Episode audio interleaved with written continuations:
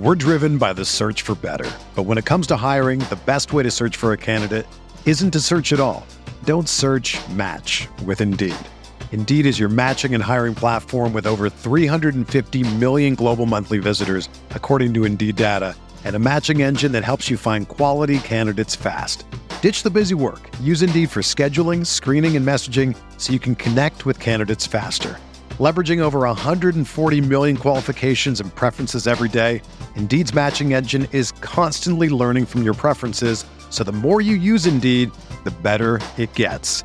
Join more than 3.5 million businesses worldwide that use Indeed to hire great talent fast. And listeners of this show will get a $75 sponsored job credit to get your jobs more visibility at Indeed.com slash BlueWire. Just go to Indeed.com slash BlueWire right now and support our show by saying that you heard about Indeed on this podcast. That's Indeed.com slash BlueWire. Terms and conditions apply. Need to hire? You need Indeed.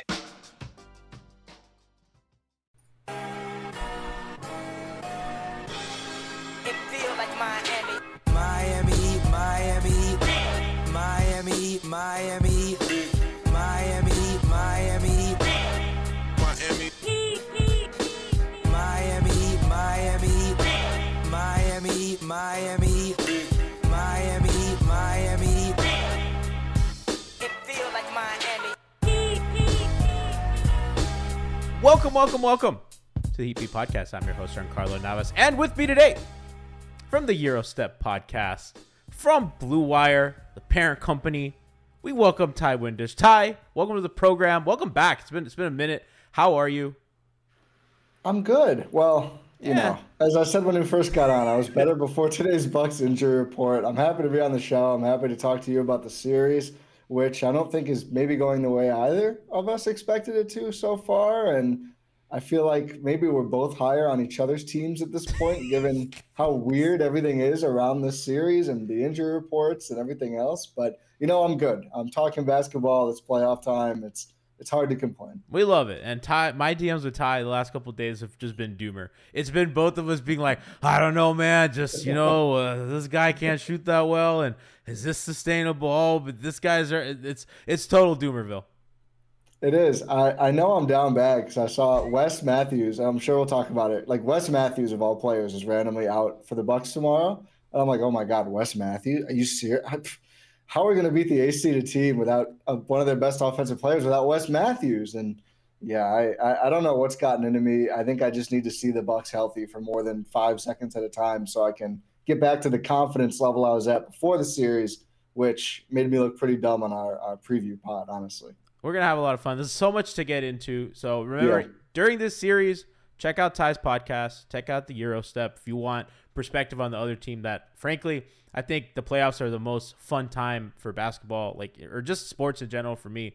And and you can kind of get insight. You know, I'll never be able to break down the Bucks rotation the way Ti and, and and his guys do. So make sure to check that out. You know, throughout the series if you want kind of insight uh, uh, that we will just never be able to provide you. So please check that out. And they do a great job. Uh, and you know who else does a great job?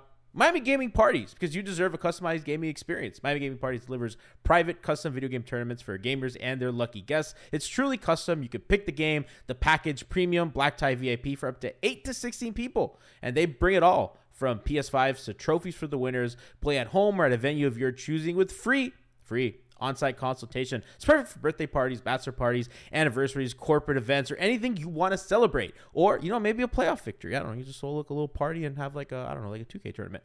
Uh, check out MiamiGamingParties.com for more information. Check them out on Twitter at Gaming Parties, on Instagram at Miami underscore gaming underscore parties, or search Miami Gaming Parties on Facebook. So, Miami, Milwaukee, game two. Heat miraculously take game one off anomalous shooting, a lot of injuries. Let's start there. I think that's going to be kind of the highlight, uh, like really the, the main story of, of this series. Ti Giannis doubtful for game two.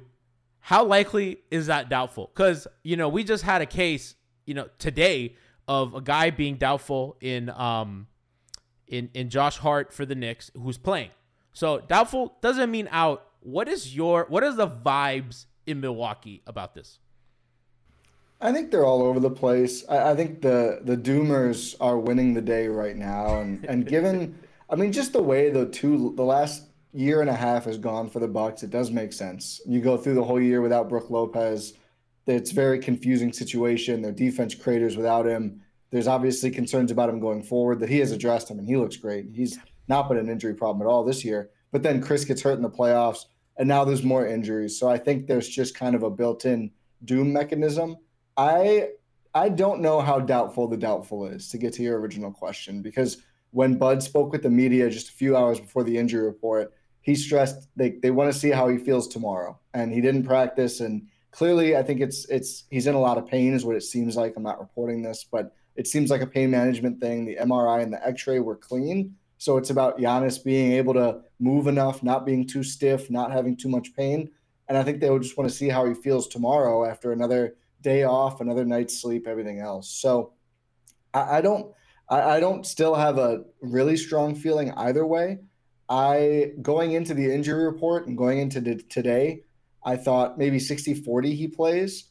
Maybe now it's closer to the opposite. I still think it's somewhere around a coin flip for me right now. I don't know if we have any real insight, although I was surprised to see doubtful, not questionable. So maybe like 49 51 plays, doesn't play, or something like that. But I don't think we have real info, and I don't think we will know for sure until later tomorrow ahead of the game. Chat, my chat feels like they're gonna play. We have Cardilliana saying he's gonna play. The the Bud is, is doing gamesmanship. Um, other other Heat fans are, are, are getting preemptively cocky, which I would uh, I would advise you against. But yeah, I mean that you know he seems like a guy who's always going to try to get out on the floor. He has that in him. He's always been that way for better, you know, for better for worse for his own health. So I, I kind of if I'm Miami, I, I think I prepare for him to be there, you know, just as much as I prepare for him not to be there. But obviously, you know, uh, I mean, pretty awful, truly. I mean, to have the best player in the Yeah. NBA not play in a playoff series, uh, even if you're Miami or not. I think you want to see him out there. Ti, the other guy uh, out from Milwaukee is Wes Matthews, which we were joking, you know, before, but like, you know, he's the guy that guards Jimmy a lot, right? He's he's he's the guy who guards Jimmy, and you know, whether or not Jimmy has a lot of points, I do think that Jimmy works for them. I think Wes has always been super physical with him. Uh, how does that, you know, and, and let's let's just get into like how that affects them and, and where do they start in place of those guys? Yeah, I'm to be really, I guess, eager to see how they approach Jimmy all game because I think you can you can look at a lot of reasons Miami won. I mean, Bam got really hot in the second half. The shooting was hot throughout, right? Those are you mentioned up top. Like that's that's the kind of stuff that that's going to wax and wane throughout the series. The Jimmy stuff didn't seem like an anomaly though. He just beat them over and over, and I think we're probably going to see some adjustment in how Brook, how far he drops, and maybe not dropping as far, especially if Giannis isn't able to go. Because I think that space was there. I think you noticed that right away in game one when Giannis went out is there was just more space in the middle of the floor that usually he's able to help off his guy, but not give up an open shot because he's so, you know, big, you know, covers so much ground so quickly. Without Giannis, there was a little more vulnerability. So I think they're gonna have to tweak Brook. I mean, it would make sense for Jrue Holiday to take a lot more shifts on Jimmy Butler. They do like to rotate who gets those assignments, but I mean, you're just kind of running out of your defensive minded players. I think Jae Crowder did not have a very good time game one. He only played 11 minutes. I mean, I think he didn't really merit playing more than that based on the way he looked. I eager to see if Pat Connaughton gets dusted out. I mean, he was a crucial player for the Bucks the last two years, and then basically lost his spot to Crowder. I think now, especially with Wes out as well, we will see some Connaughton. I don't think he's going to be a Jimmy Butler go-to defender, to be clear, but I think Jrue Holiday is going to have to step up more, and maybe even Khris Middleton taking some shifts, which they've kind of shied away from putting Khris on premier players. He used to guard the Duncan Robinsons of the world and run around on the perimeter. Lately, he's not quite as fleet of foot, you know, with the injuries, and Injuries, just yeah. getting old and kind of playing more like a 3 4 than a 2 3. So, but maybe they give Khris some shots. I mean, I think Jrue's going to have to pick up a lot of it, though. And Jevon Carter is a great perimeter defender on point guards. Just think Jimmy's way too big to ask him to do that. So I would imagine Jrue Holiday has to pick up the lion's share of the assignment on Jimmy Butler. I, you know, what you said about the space is something that I was I was kind of rewatching the game and I was watching some film. Miami ran this the same action like five times in a row where they had Kevin Love at the top of the top of the key. Jimmy kind of cuts to the middle of the floor. Brook is kind of waiting at the restricted area, and Jimmy's just getting the ball in the paint without a dribble. Bobby is a is the low man at the, on the on the corner, you know, whatever you know whoever's whoever's there, and, and at that point, if it's if it's Bobby, it's not Giannis, who's you know, but I don't think Bobby had a had a really good defensive game. Yeah, I mean he was spectacular on offense, but on defense, I, I know that he, you know, I think that's one of the kind of adjustments. I mean, it's kind of a silly adjustment, but it's like, hey, Bobby, wake up! Like a lot of guys cutting, you know, behind him, you know, him kind of Miami ran a lot of motion off ball, and he just kind of froze a lot of those a lot of those possessions. So that's just Yeah. a simple thing, but you know, That's his his. I, I do wonder if we'll see more straight up one through five switching in the non Brook minutes if Giannis doesn't play, because that's Bobby's best coverage, I and think he that's- does it yeah. okay. Like he does it okay. He's obviously not elite, right? Like you're not like, oh great, you know, Bobby's guarding Jimmy Butler. On the other hand, though, I think especially against Miami in particular, and this version without without Tyler Herro, the worst he gets cooked on those is by pull up jumpers. Like Yeah. you still have to get through a relatively big guy, and you, I think Jimmy would draw fouls on him. Jimmy would have a good time with that, but probably not as good of a time as cutting around him or him getting lost in space. Whenever they ask Bobby to do like the typical big man defense stuff, you know, hedge, you know, play at the level, you know, drop, it doesn't go well at all. When they, he switches, it goes okay. So I wonder if we'll see more of that when Brooks sits without Giannis out there. do you think he starts? But I know that they like him as I backup five now. Well, yeah, that's that's the tricky thing. I mean, that's a good question. I I do think he does. Um, I think they'll want the size, and then they'll just have to stagger he and Brook from there. I don't think they want anyone else at the five. We have seen some Khris Middleton at the five lineups. I, they I don't know Crowder? if we will. Because Miami used to do Crowder at the five, like to get. They Waggy. haven't. I don't. They didn't do it as much since Crowder got back because they've had more bigs. Yeah. I really hope we don't see Meyers Leonard. Um, that to me is call him redacted around these parts. There's there's revenge series potential, but the way I, I've watched every minute I think of him since he came to the Bucks. He, I mean, you talk about Bobby not knowing what way to go on defense. He's We- just we know. always. yeah, I know. Well, I don't. Did you guys play him as a five as much though? Wasn't he Yeah. like a four there He- more? I mean- or no, was he a five? I mean, it was kind of like weird because, like, you know, obviously, like they want Bam in as many actions as possible, but you know, when Yeah. Bam wouldn't play, like especially in the finals, right? Like it's it's him and Olynyk. You know, well, it's just Yeah. it was Jimmy and white guys. we got a lot of uh, we got a lot of that, but yeah, I, I was wondering because like you know you could you, they could theoretically go like Brook, Jae, Middleton, Holiday, and Grayson Allen. I think that makes sense, right? Like, Yeah. and then that way you can keep kind of Bobby off the bench, and I think you want to separate kind of Bobby and Jimmy on the court together, right? Or like, I I think that makes sense for for Milwaukee. Um, but then you know Jae's not playing a ton of minutes, so I, I, are you gonna are you gonna like crank that up? That's I guess that's the big question mark Yeah. for Miami. Yeah, it's oh, go ahead. it, it's wide open just with Crowder. Like he played about 24 minutes the last two games of the season. Looked good. Didn't seem to have any physical, you know, issue. Obviously, he came off of not playing the whole year, and then also dealt with a calf thing in Milwaukee that limited his minutes. So he kind of like Khris for a long time there. Didn't get to totally ramp up, and it's going to be really interesting to see what we see from Crowder, or if Connaughton steps in and is playing more, or if it just depends on how they both look out there. Um, but yeah, I mean, Pat used to be a guy who you'd see as a potential starter. I think Jevon Carter started a lot this season, and that would keep you Bobby Portis off the bench. But I don't know where exactly he goes, depending on Miami's starting lineup for who he's guarding. On the other end. size up if you're because then you probably move Middleton to the four. I mean, you can get away with that because like you're not worried about Gabe Vincent dribble penetration without Herro, right? And like that's like really the big Yeah. thing about you know no Herro, you know, and and Kyle Lowry is doubtful for Hmm. um for game two. You know, he banged that knee in Chicago. He banged the bad knee. Didn't look good in game one, so he's I, I'd be surprised if, if Kyle plays. He just did not look did not look like himself. So if if you theoretically you're down, you know, your two best guard handlers now you have Gabe. You know, are you, are you dusting off Victor Oladipo, who has, you know, I think looked good when everyone sits and he has the ball all the time, and has looked pretty bad when he has to play. You know, with with the team, kind of like in that Atlanta game, he looked out of sorts. So, you know, it, it, I, I think Milwaukee can get away with that. I don't think Jevon Carter's like bad, but I, I just think also giving Jimmy more switch fodder is probably not ideal. So I think that's where kind of Milwaukee has to kind of split the baby a little bit. Yeah, I, I think Crowder makes the most sense for a lot of reasons. If you look at the players and their skill sets in a vacuum, I think the issue is like he's just it's been a weird time for him and the way he looked in game one. But I, I don't know. I think starting him would make a lot of sense here.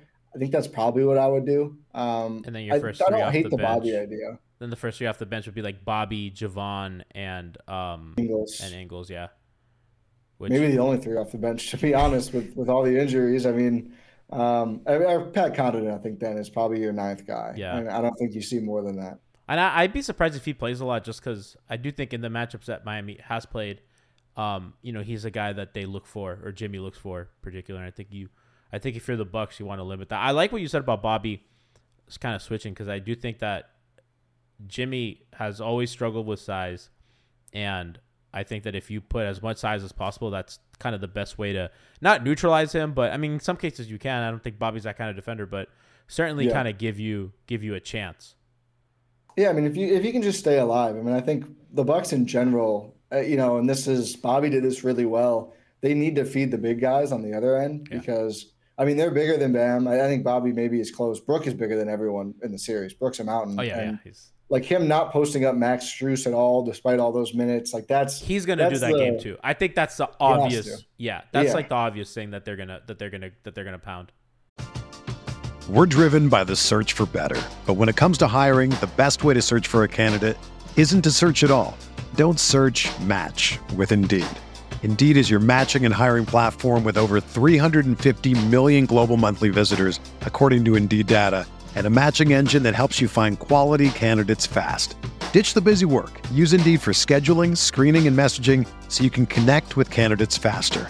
Leveraging over 140 million qualifications and preferences every day, Indeed's matching engine is constantly learning from your preferences, so the more you use Indeed, the better it gets. Join more than 3.5 million businesses worldwide that use Indeed to hire great talent fast. And listeners of this show will get a $75 sponsored job credit to get your jobs more visibility at Indeed.com slash Blue Wire. Just go to Indeed.com slash Blue Wire right now and support our show by saying that you heard about Indeed on this podcast. That's Indeed.com slash Blue Wire. Terms and conditions apply. Need to hire? You need Indeed. It's Kaley Cuoco for Priceline. Ready to go to your happy place for a happy price? Well, why didn't you say so? Just download the Priceline app right now and save up to 60% on hotels. So, whether it's Cousin Kevin's Kazoo concert in Kansas City, go Kevin, or Becky's Bachelorette Bash in Bermuda, you never have to miss a trip ever again. So, download the Priceline app today. Your savings are waiting. Go to your happy place for a happy price. Go to your happy price, Priceline. Yeah, I certainly agree. But what are you looking at from Miami's perspective? And, and like, you know, is there anything that they have to change or did everything work well enough that, you know, you don't you don't adjust until you have to? I think that for sure Bam has to kind of go at Lopez a little more. I thought early Yeah. he was a little tepid, and I think you saw in the second half he took you know he he did a good job of eating space that kind of one two dribble pull up you know off the catch down low. I loved what Miami Miami kind of did that like you know like dropping Peel or switching Peel kind of defense on on, on Giannis when he especially when he was a roller. They, they made sure that they kept in front of him, you know, not switching. Uh, and I thought Miami was super disciplined in that aspect because I do think that Milwaukee can, you know, they have the size and the Miami's small. I know they're a good defensive rebounding team, but I think you saw in that Atlanta playing game that could go super sideways on them. Yeah. Without Herro in the lineup, that changes, I think, their game plan a ton. You can go a lot of options. You can go, you could start Duncan, which is what they did in the second half, which, you know, he doesn't, not a regular part of the rotation anymore. I like that for them because obviously the handoffs and drop, it makes sense. I thought he screened excellent yesterday. I thought he was, you know, that kind of vacate the corner, set hammer screens. I thought he was so good in that aspect, and he's always been a really good screener. Caught Jrue, who's a big, strong dude, man. I don't think people realize how strong Jrue Holiday is, and and Duncan did a good job of screening him. So. I, I man, Ti, I, I don't know. Spo's doing the thing. He's like, I haven't thought about who's starting. I was like, yeah, okay, bud. uh, I think it could be Caleb. I think it could be, I think it could be Duncan. I think those are kind of the, the primary candidates. I'd be surprised if it's Oladipo, but Yeah. To go from DMP to starting is I mean, I guess that that's would a that Spo would, like, special, baby. That the Bucks could do the same if if Pat was the one to get the starting nod, which I don't expect at all. But it's kind of funny they have like these weird, almost quasi like similar situations. I think Duncan would make some sense. I thought one thing that I found interesting about the game was Grayson Allen was really bad in the first half and pretty good in the second half, actually. Stuck with it. But I think the, the worst parts of his game in the first half, he just couldn't hang with Herro around screens at all. Like he just can't screen navigate. And then they bring in Duncan and Grayson was thrown in the same predicament. I'm like, oh, I can't, I can't stay with this guy. They Like, want to go wasn't to over, it. but it gets Yeah. tough. Yeah. Yeah, it's hard. And, and I think one of the, like I know Crowder went tried to go over like one or two Jimmy screens. It's like you can't do that. That's that's making it way too easy for Miami. You Yeah. got to make him shoot. I know he's gonna have the random annoying two for three from deep game after he hasn't taken one in the last six months or whatever. I feel like that always happens against the Bucks. Um, but I, I think Robinson makes it a little harder on Grayson to find somewhere to hide out there. And I just think they're probably going to need the spacing. Like if you can't go ball handling without Lowry or Herro, you probably just need some spacing to open up the offense. I think the Bucks really need to take care of the ball because we know Miami's not a great offensive team. They looked it on on Sunday, but all They're- season they're they haven't been. Yeah. Yeah, the Bucks need to take care of the ball, and that's kind of been like an on-off thing for them. And that, that's my concern. Like, you don't expect a favorite to lose their first two games at home almost ever. It's it's really rare in the league. I think the worst case for Milwaukee is a bunch of turnovers, and Miami gets out in transition, and they don't have to score in the half court as much. Because I would expect the Bucks to be a little tighter, have Lopez up a little farther in the actions to make Bam a little less comfortable, even if it does open up some backdoor. Um, but you know, with w- now worst perimeter defenders with West and maybe Giannis out, and yeah, I just I need Jrue and Khris to take care of the ball. Khris had some wild. We were joking. Khris is back for real now that he's throwing those kind of turnovers in the middle of the game through traffic. It's like, oh yeah, the old Khris is here. We're back, baby. We're so back. They man, Ti, when they were at when Miami's defense was at its best, it was forcing a ton of turnovers. However, I do think Oladipo and Lowry were a big part of that. And if they're not in the lineup, I don't think they can get the ball pressure to do that. So I, I do think a lot of those turnovers are gonna be unforced, especially because Miami's playing a little more conservative, not switching Bam. And I think Jimmy's gonna Jimmy's gonna Jimmy, right? He's gonna go for his gambles and stuff. And there was I, I Yeah. tweeted this out. There was like a there was a period when Milwaukee got within like a field goal, and it was Yeah. like Jimmy bucket, Jimmy steal on Middleton, Jimmy assist to to to Vincent, Jimmy steal on Middleton again, Jimmy layup, and it was like boom, back up to ten. And that's what he can do, but I think banking on him doing everything is unideal. And I think Miami's kind of, as you said, anemic shooting and, and offense is, is kind of the problem. I my pick is probably actually Haywood Highsmith, which is funny because oh. he's beat DMP, but I think he just kind of settles a rotation. I like him a lot. I think that maybe he's an ant shooter, but he has shown that he can hit like a spot up corner three. And I think they're going to need to guard up a little bit. I their defense concerns me. That hasn't been good since All Star break. It's been pretty bad. I think starting Kevin Love next to Bam, every lineup data that you look at says it's bad. Eye test says that that can't defend anything. I thought Kevin was spectacular when he was the backup five, and that's what you got to do. And the Bucks went at him, and I think that's going to be another thing that Miami's going to have to look at because you know I know Holiday didn't have like the scoring night that you expect, but you know they put Kevin Love in a drop a lot, and they kind of I thought Miami got away with that a little bit. That Milwaukee didn't have the kind of night that you thought that they could have. Yeah, I mean, Jrue didn't shoot the ball well. I would expect to see a little bit of hopefully positive regression from him shooting the ball, but I couldn't even say he had a bad offensive game. He tied a Bucks playoff career, a Bucks playoff single game record with 16 assists. That was crazy. He's so good, The- man. the fact that he did that with with the Bucks shooting like 24% from three blows my mind. I was like, where were these baskets even coming from? Giannis not really playing. I, I need to rewatch and catalog all of these things. Um, some, some of Khris's must have come that way or something. But yeah, Khris got a um, few of, and uh, Bobby got quite a few as well. Yeah, um, but Jrue's really stepped up as as more of a go-to offensive option without losing too much defensively. There's still going to be nights like Game One, but if he's able to have that dis- distribution going, I mean, he's by far since he joined the Bucks, this was his best assist season, and you could tell he was really more of the true point guard this year because he had to with Khris missing so much time. But I think it's going to be good for him and the Bucks in the long term if they can get through this first round and ever get healthy. Are you are you worried? Like I feel like this game. I think game two. Uh, not not to be like overly dramatic, but I think the series could come down to this. Yeah. I, I think if Milwaukee goes in and wins, I think they restore order a little bit, and then you get Giannis back for Game Three. Let's say, Mm-hmm. uh, gets gets a couple more days off. I think I believe Game Three would be on Saturday. Saturday. So you yeah. get, you know, Giannis would have almost a full week to recover, Mm-hmm. and and it sounds like, you know, as you said, not reporting, but it sounds like it's a pain tolerance thing. I think a week does wonders for that. You get to go into Miami tied one one. You're like, we, you know, we can we can win a game in Miami, and uh, and then close this out. Or I mean, listen, a lot of people pick the Bucks to sweep. I mean, they, they can go in there and win too. Guilty. Yeah, I, I I did too. I said probably Bucks in four. But if you're Miami and you steal another one, if Giannis doesn't play, and you get another one, now you're going Yeah. home. You just need one then. That's it. I agree with you. This they're is a good home team. series. Yeah. and you can probably get Kyle back for game three if you rest him. I, I think a lot I think a lot of the series comes down to this. And that's exciting. It's also horrifying. it's horrifying for a lot of ways.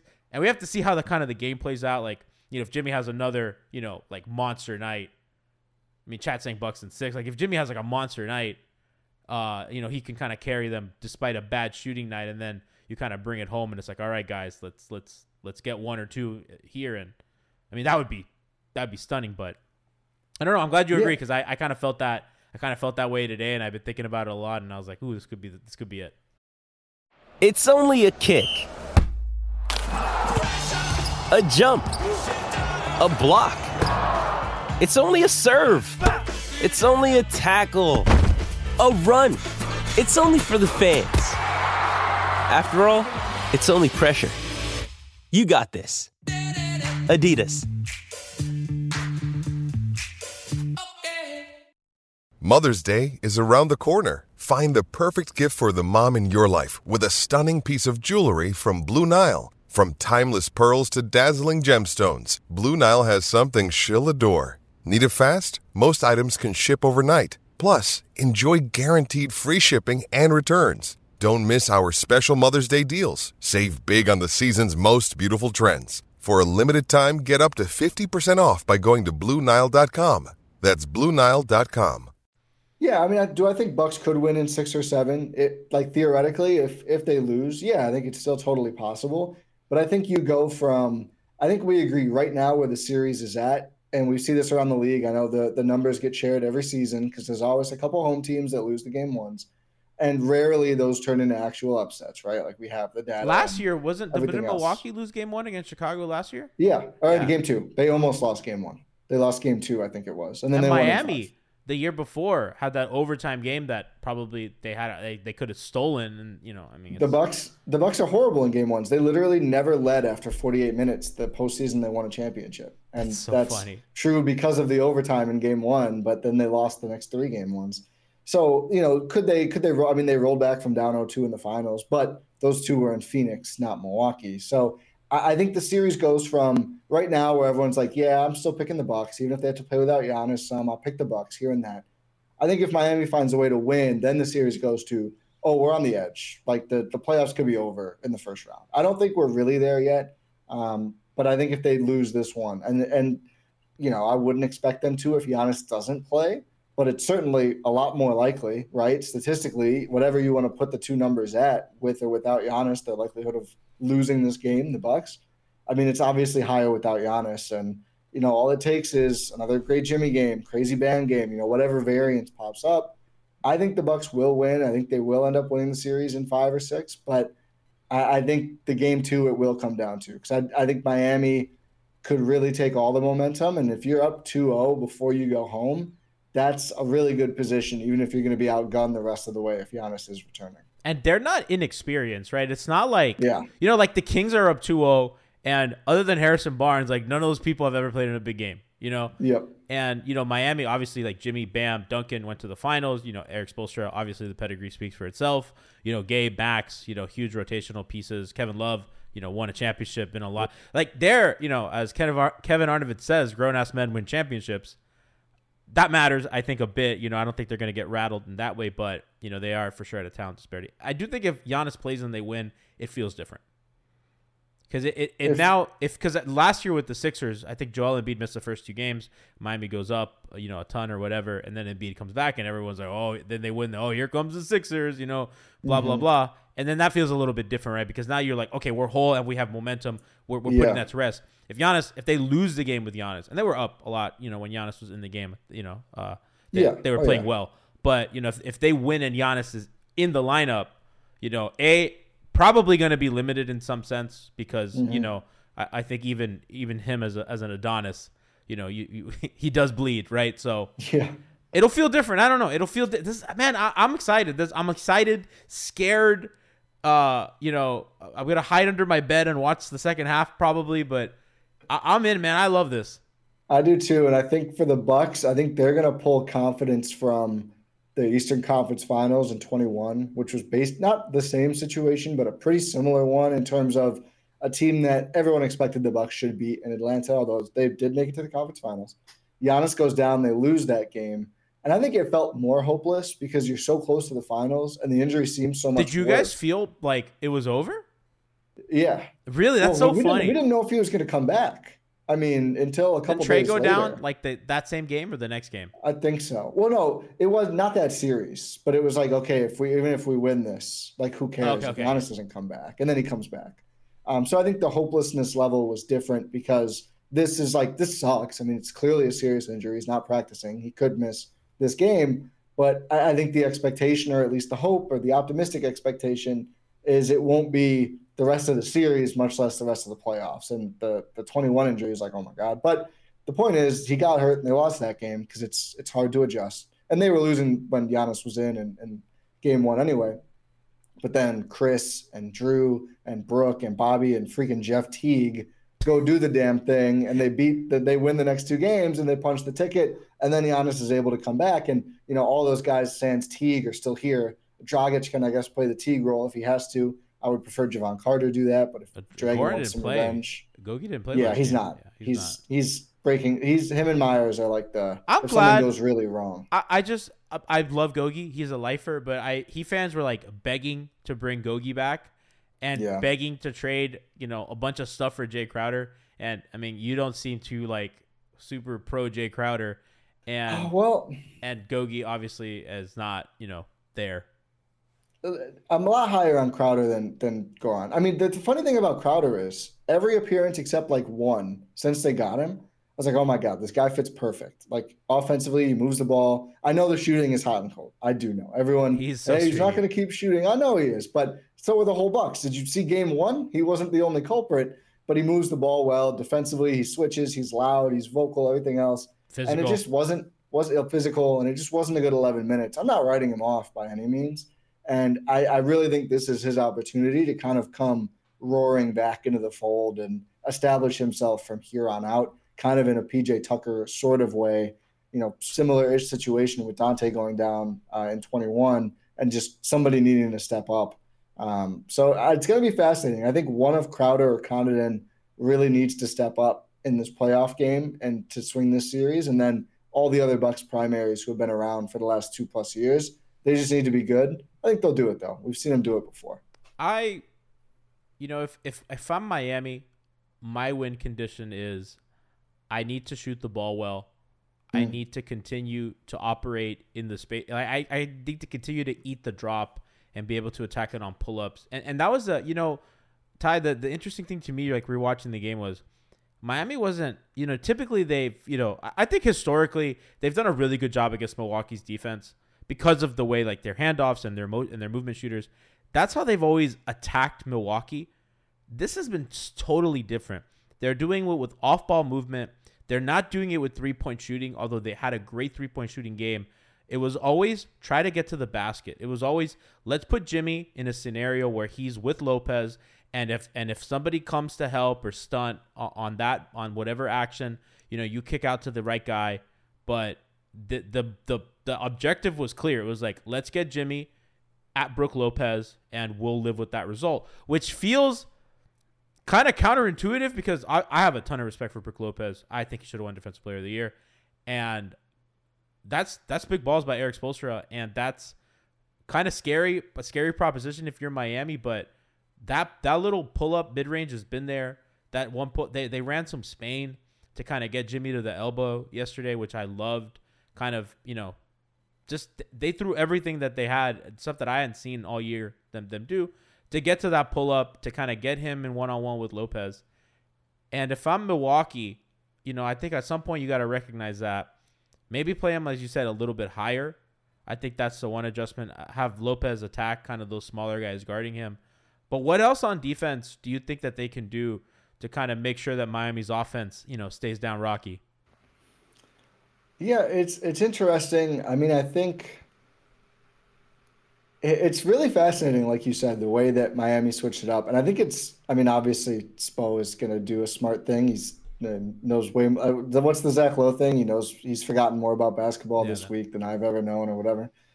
Like Miami wasn't going to win credibly more than one game in the series if they were just like, well, we'll just give up the whole painted area and shoot threes. Like I think generally, unless you're the freaking Warriors, you can't win anything in the playoffs doing that. Like Yeah. you need the Steph and Clay.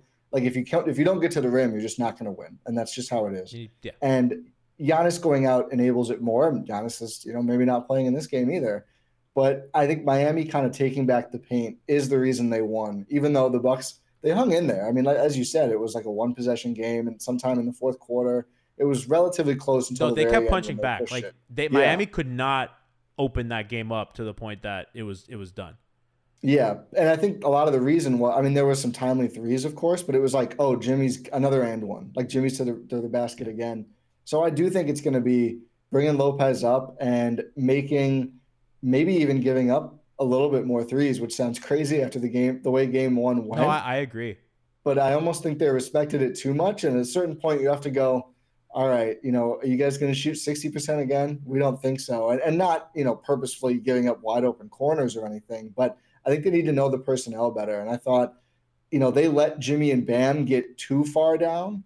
And I think they almost need to drop off the non-shooters more aggressively and, and just be more more of that playoff like you see it in a playoff series when they're like that guy is going to be able to shoot I think the Bucks need to do that more, especially if Miami's having to introduce someone like a Highsmith or a Victor Oladipo to the rotation. I think they need to be a lot better about recognizing, well, we can't leave Love open up top, but if Highsmith is going to shoot five threes this quarter, we'll let it happen. We're not going to let Jimmy, you know, get to that wide open area or Bam. So I, I think they've got to be a little more aware of who's a shooter, who's a non-shooter. But I think something you mentioned earlier about Bam's aggressiveness, that's going to be really important for just getting points. Also, if he can get Lopez in foul trouble, I mean, the Well, Bucks the reverse is also just isn't there. Yeah, because hundred like percent. yeah, they both they both have to The bigs are are both crucial. I think the battle of the big. If Giannis isn't playing, it's probably what it comes down to. Like who plays better, who's able to play more. Because I think defensively, both teams lose so much Oh, you're, if they have done. to go Bam, no Lopez, Lopez, no Bam. Like that. That's just it's it's tricky. So it is kind of fascinating to see these two guys be these focal points, and they're such different players. But uh, it should be. I think it's going to be a really fascinating game too. Honestly. Milwaukee gets super small without Giannis because you know uh, Yeah. Lopez can't play all 48 minutes, and when Lopez is off, you know now you're playing Portis and what Crowder as your force, and now Crowder, Middleton. Yeah, yeah. So now you get really small, and in those minutes, Miami sh- absolutely shredded. And uh, Kevin Love played a lot of those minutes. I, I Mm-hmm. you know, I want to ask you about about Kevin Love because I want to ask you Kevin Love thing. I want to ask you a couple Giannis things, and we'll get out of here. I thought Love, his shooting, obviously, he has not been a good shooter this year. Historically, I don't know. think I don't think any I don't think anybody in the NBA wants to leave a, a, a proven champion shooter open that often. Maybe they do, I don't know, but you know, uh, he hasn't been good this year, and, and he knocked down a lot. Miami got into super early offense, which is not their mo at all. Like they they'd run like the guy ball handler would bring it up off the left wing, they throw it to the center at the top of the key. Usually that's waiting for a handoff, and Kevin was shooting off the rip and that kind of kept Milwaukee. Okay, we got we got to press up, which kind of led to those kind of Jimmy cut behind, catch the ball in the paint with Lopez, blah blah blah. If you're Milwaukee, how are you? Are you gonna respect Kevin Love shooting? Are you gonna okay? Well, we can't do this anymore. You know, we have to help off of him because you know Jimmy's way more of a sure thing. How do they deal with that? Because even when Giannis was in the game and Giannis would get kind of caught on Kevin Love, you know, Kevin was dragging him out of the paint, and that's where you get Kyle Kyle's lone field goal off a cut behind the defense. That's how you get kind of Max getting to the paint or or these guys. So where do you see them kind of handling? How do you see them handling that? I think what they probably will and should do is the classic. We're gonna put a smaller guy on him, and if Kevin Love wants to post up, that's fine. Uh, I and think I, and I the way, think, I, I think like the Khris and Crowder, those kind of guys. Like I talked earlier about where could Khris go. I think Love would make sense because you know Love is certainly bigger. I would just be a little surprised if Miami goes to like getting Love to the low post just to post up Khris Middleton. And if they do it, then we'll see how it goes. And maybe the Bucks need to react. Obviously, there was a time where Kevin Love was a phenomenal post big. It was a couple of different Kevin Love iterations ago. Yes. But I, I, I think you've got to put Brook when he whenever he's out there, and maybe even Bobby. Bobby, I'm not as worried. I mean, Bobby just you know switch and, and Yeah. go hang with him. But when if, if it's Brook, Kevin Love, I think you got to find either Bam or somebody else to put Brook on and just drop off that guy and again kind of force that guy, and that opens you up to some handoffs and things. And the Bucks may have to switch from there or adjust from there, I should say. I think Um, that's the but. I- yeah. I think they have to do that. One thing I noticed that goes along with what you said about getting into the Kevin Love shots quick and everything. Thought this was a fascinating, like really, really smart thing that Spo did. The Bucks press, I think, probably more than almost anyone. Maybe the Pelicans with Alvarado, but with Jrue Holiday and Jevon Carter, especially Carter, they love to press. They do it all the time. They'll send Grayson Allen down there. They just that's what they do. And it's not about turnovers as much as just slowing down the offense. Miami had a ladder system to pass out of it and just ignore it, like from opening tip. Like they were like, we're not going to get pressed. Like maybe it's we don't love our ball handlers. Maybe it's just we don't want to do that anyway. And I think it both got those shots open quick, took away the threat of the press, and it kind of left the Bucks' best defenders back on half court when some actions were happening. So I'm really intrigued to see do the Bucks stop pressing? Do they do they make Jevon Carter, who's addicted to press coverage, not do it as much? I don't know, but I thought it was brilliant that Miami was just like, we're not we're not messing with this. We're gonna make three passes and then Kevin Love is shooting. I think you do it more without Lowry and, and Herro because like really those are two of your most reliable ball handlers, and you know Kyle doesn't play those games you know ever. So Yeah. I think the fact that now you're gonna have to depend on other guys handling. Sometimes it may be Bam just bringing the ball up off of rebound. Might be Jimmy, and I know that Jimmy's gonna want to get off the ball to come back on it. I don't know. I, I think that's an interesting kind of subplot that you bring up, and I, I think Milwaukee probably will keep doing that. I think that makes sense without. I mean, they're going to be short ball handlers, and I think if you're the Bucks, you want Oladipo on the court. I think that's just a guy that I don't know. I, I'm so low on Oladipo. I'm just Do you like, know about the Bucks Oladipo backstory? I don't. Is there about what's is there like a beef? No, no, no. The opposite. We were convinced he was coming during the championship run. He was posting like Bucks clips on his IG and like saying how fire it was, like multiple times. We were like, oh my god, we're gonna get Victor Oladipo. What a double! great. What a double agent! And he signs there, and I was like, oh, okay. Well, I guess not. That's that's great. I mean, it was kind of we went through a while, and it worked out because I think Jevon is the best out of all these players now. But Yeah. like Oladipo does that, and then I was like so sure Dragic was going to pick Milwaukee before he goes to the Nets. Right after they had gotten Patty Mills, who I would have loved to sign, I was like, is a guard ever going to pick us? And no, I guess we got Dragic. That's neat, but um, maybe too little, too late. But yeah, so Oladipo. I don't know how I'd feel about Oladipo playing well or poorly against the Bucks. it, I just ban. I, I know that some people on, on Heat Twitter are like super high on him, and I think that like you know some of the games where they've just sat everybody, he looks great. He scores thirty, he hits four threes, and you're just like, damn. Well, where, and then they play him in the Atlanta game, and it just he's bad on defense. He doesn't know where he is, and I don't know. I just I just don't think. I think it's hard when you hemorrhage space with Bam and Jimmy, and I just think playing Yeah. a third guy who you don't trust as a shooter, who needs the ball in his hand, I think it just gets too dicey. I think it makes more sense to bring him off the bench, but you know, I guess we'll see. Let's just close out with a couple Giannis things. Uh, Ti, how did you feel about the way Miami defended him? Because they used to, you know, they still kind of wall up, you know, kind of, you know, Caleb Barn and Jimmy kind of show, and Bam, you know, is, is there. I, I- think the adjustment for them was okay. We're not switching anymore. We're gonna play Bam. You know, they don't have a PJ Tucker or a Jae Crowder Yeah. or even a Trevor Ariza who Giannis did a fucking push up on because Ariza was a toothpick to him, and you know they're just playing Bam straight up, and they're defending him like they did Embiid. They're fighting, you know, like they're trying to get Kevin Love on a switch. Bam is pushing these dudes out the way, and it's like, no, I'm I'm staying on my man.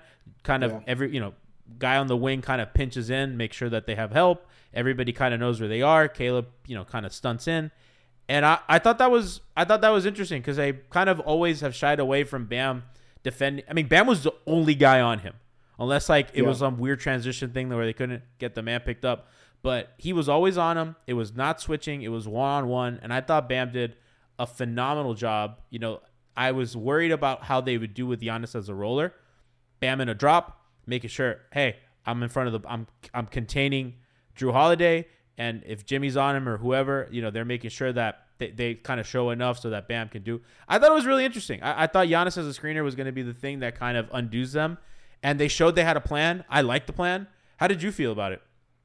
I thought it was good. I mean, I thought there, as you mentioned, with the lack of the other guy on the perimeter that they've had in recent years, I think this was really the only plan they could have. I mean, they, they were just a sort of out of options. I mean, you can try to put a small on him and, and try to get like a Marcus Smart thing where you're picking up offensive fouls and everything. Or a zone? It's just I think that was the other a zone, Yeah, a zone as well. That's true. Um, but I, I thought, I mean, I think you look at some of the teams that have done well defending Giannis, and like an athletic center is probably your second best option. But it, it's it's harder lately because he's gotten better at just beating one guy, no matter who it is. And I think sending the help at the nail and everything and making them shoot was good. I think the Bucks adjustment eventually would have been to Bam dropping as Giannis said, the roller is okay, Jrue, you know, great minutes, go take a seat. We're gonna let Khris do this now, and he's gonna shoot every time Yeah. there's no one there. And that that's obviously was their their ultimate counterpunch in, in 21 when they were able to do the damn thing.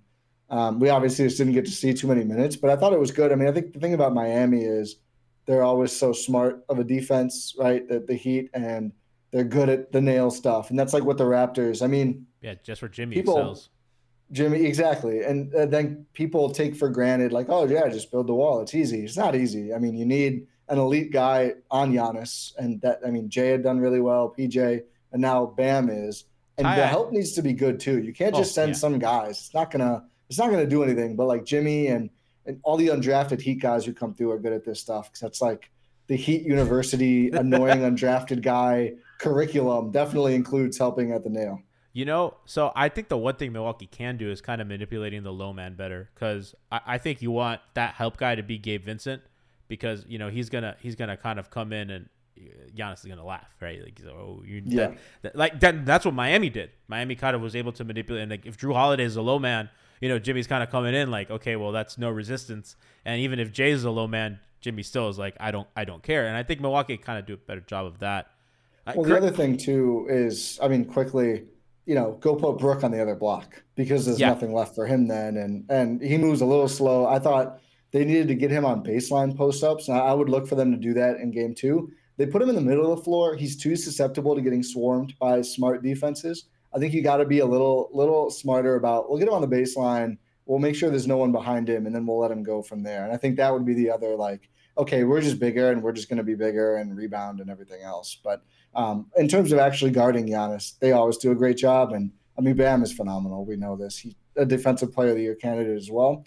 Um, He'll never win, Ti. He'll never win. No. He'll never win. Spo's never going to win a Coach of the Year, and Bam's never going to win a Depoy. And Jaren Everyone's bored Jackson. of them. We can relate. It, I mean, it's uh, Bud has what one? Two. One. They, they'll give you one per least- team. If Spo goes somewhere else. At least he has other one. No, if Spo goes somewhere else and he wins, he Twitter's going to be furious. It's it's going to be DefCon one. It's. It's going to be bad. I don't know if he's ever leaving. It doesn't seem like it. But I Do you mean, know that like, Pat oh, Riley- start, new core. Had to share Executive of the Year with fucking Garf, whatever the Bulls guy that year. Yeah, Yeah. dude. It's crazy. We don't we don't win Executive awards here. Year is, is a That was 2010. They got LeBron and Bosh and Mike Miller, and they got UD to take a pay cut, and everybody took, and they still gave it to the guy who signed freaking. Who did they bring? They brought Carlos Boozer. I can't. I'm never gonna get Well, over. Well, that's a. I mean, this is minutia now. That's a clicky award because that's not media voting. That's the other executives. really. So that's why executive of the year is weird. Yeah, yeah, yeah. So it's like, so I, I bet the reason, like, I think if the media does it, Oh, they were all just pissed at. Riley, probably. Yeah, of Yeah. course. They were like, oh, this is, this is, Screw this, this is, we can't let this guy win. Yeah. I don't know, man. It's just the award season. Award season's stupid. If he's gonna win MVP, Yeah. and I'm gonna hate it. Oh, yeah. It should. It it should be Giannis or Jokic. Get Embiid out of here. I'm just. I'm sick of Embiid. Every column is like, he was second for three years in a row. I'm like, who can't? They're good. Uh, That's, that's good. That's a good thing. Congratulations. That doesn't mean you automatically win one. I don't know, man. It's just it's annoying. It's I just forgot when the NFL gave the Buffalo Bills a championship. They they went four years in a row. Oh, yeah, you yeah. got to give them one. congrats to uh to Jim Kelly for four-time Super Bowl champion. It's annoying, man. I don't know. I hate awards. It's Yeah. stupid. I thought I saw Jimmy Yeah. lost clutch player probably to Fox, who probably deserved Fox, it. yeah. Yeah. Yeah. Yeah. Fox probably deserved it. I mean, I was telling our friend Brian Torperick, I said, you know, Jimmy, you know, Fox may lead in points and field goal, but Jimmy leads in DIH. He got that dog in him. So That's Yeah, I, I yeah, I will say, I love Jimmy and the the Marquette connection. He's always. I mean, we always talk about oh, what would X player look like on the Bucks? And with Jimmy, it's like the spacing would be horrible. be awful. I would I would be in anyway. I'm just like I trust Jimmy. It would be that would be an awesome team. Dude, Jimmy and Giannis, come on. Jimmy- and keep Drew there. It's like okay, no one scores ever. That's the new team. Fifty a to forty nine throws. games. Yeah, I, I think Heat fans probably feel this way, Ti. If we can't, if I'm- obviously I don't think Miami's going to compete for a title in the East, I, I it has to be Milwaukee because it Yeah. can't be Boston. God, I think we're all in agreement. Everyone across the lands is in agreement. Philadelphia cannot be rewarded. Only Philly fans want them to win. I don't. I don't know anybody. Yeah. Everybody's in agreement. It can't be Philly, and it sure as hell can't be the Knicks. I don't want to see the Knicks in the conference finals. So if, No. if, if you guys, you guys got to put got put down old Yeller over there in Madison Square Garden. Okay, We can't have, we cannot have Julius Randle in a conference finals. I'm sorry, we just can't. I, I just I don't want to live in that world. Um, so a lot of basketball to play, a lot of stuff Yeah. to watch. Ti, tell people where they can find you on Twitter, where your podcast is, what you got going over there, because I know you have a ton of stuff on the Euro Podcast Network, which is I guess a sub network. yeah. Look at Yeah, that. it's a sub. It's the terminology. Let's ignore the terminology. Here's the the quick info. We got two bucks Podcast and other Wisconsin sports pods if you're into that. But two bucks Podcast, You can find out the the feed wherever you listen to this, including YouTube. gspn.info is the easy way to find it, or just type it in Gyro Step Podcast Network. And I want to echo what you said up top. You know, for the Bucks fans listening to this, either where, wherever you're listening to this, go check out Miami Heat Beat for really tremendous coverage of the series. As you can see, if you got this far, this is not just me getting laughed at for an hour, which would have been fair, and I was certainly prepared for. Um, but this great conversation, great breakdowns. Um, so really appreciate you having me on. I'm too scared, Ti. I'm, I'm too scared to laugh. if it was a Sixers pod, I would have had Brian on and I would have laughed at him for an hour. Oh, yeah. I'm too scared. I've, I've had uh, uh, I've, I've I've I've done laughing. I don't know if you know with Miami, uh, you know, with Knicks Film School. You know, I went on I went on uh, Oh. Andrew's pod and I I called uh I called um Jalen Brunson season cute. And I said the Oh. Knicks were just like a nice little story, and then you know they beat Miami, and now they're the five seed, and you know we're we're fighting for our goddamn lives over here. So I've done my share of laughing. I've done my share of laughing. I've learned my lesson. I mean, I think I think now I will never take the Bucks in a sweep again, no matter who they're playing in the first round. I just have to assume game one will go down. Someone's leg is going to get new fly Raptors. off. You're the new Raptors. Yeah, I as much as that disgusts me. Yeah, You're the hmm. you're the well. Listen, the Raptors. Listen, they got Kawhi and then they won. They're the they're the only. I think that Toronto's probably the the only team to like really Toronto and Miami. I feel like are the only two teams to like actually defend Giannis well. I don't think anyone else has really done it. Like in, in a playoff. Boston's okay, but Boston not as good fans as people think. think that they invented how to defend Giannis. I, I posted clips of like the the switch and peel thing or the drop and peel, and Boston fans are like, yeah, yeah, yeah, that's the Boston thing. I Of go, course they are. They "What?" always they thought they invented rolling the ball up. They Dude, were it's articles crazy. like Marcus Marcus Smart invented this new technology. It's like people have been doing this for literally ever. What are you talking I about? I did not watch Andre Miller do that for to, to get discredited. I love Andre Miller. What what, what a true goat. Professor. Make sure to check out Ti and everything going on there. And listen, hopefully he'll be back, and hopefully we'll have a nice, fun, long series where no one else gets hurt and everyone gets healthy. Please, basketball gods, give us that. Uh, no, no one stomp on each other. No one. No, let's Yeah, let's have a nice, clean fight. Uh, Draymond not suspended if you just if you're finding out. So uh, make sure to check out Ti and everything going on there, as well as the rest of our Blue Wire family. And we'll see you tomorrow, Wednesday. We'll have you pregame. We'll pregaming. Uh, Frankie, myself, and Coach Lou will, will be on. Uh, will be on call to uh, give you what's going on in, in Game Three, and then post game we have Hangover Time. Brass, Alf, myself, and the crew. We got you post game for all the post game shenanigans that you know to expect on Hangover Time. So we'll see you then. And Ti, good luck, my friend. Good luck to you as well. I think we both need it at this point. Everyone is talking about magnesium. It's all you hear about. But why? What do we know about magnesium? Well, magnesium is the number one mineral that 75% of Americans are deficient in. If you are a woman over 35, magnesium will help you rediscover balance, energy, and vitality. Magnesium supports more than 300 enzymatic reactions in your body, including those involved in hormonal balance. From functional medicine doctors to mental well being and female hormone experts, we all know that magnesium is the one mineral to improve all aspects of well being and health. But which one? Magnesium Breakthrough from Bioptimizers, the trusted choice recommended by leading experts with seven best absorbed forms of magnesium to ensure your body receives the support it needs for overall well being.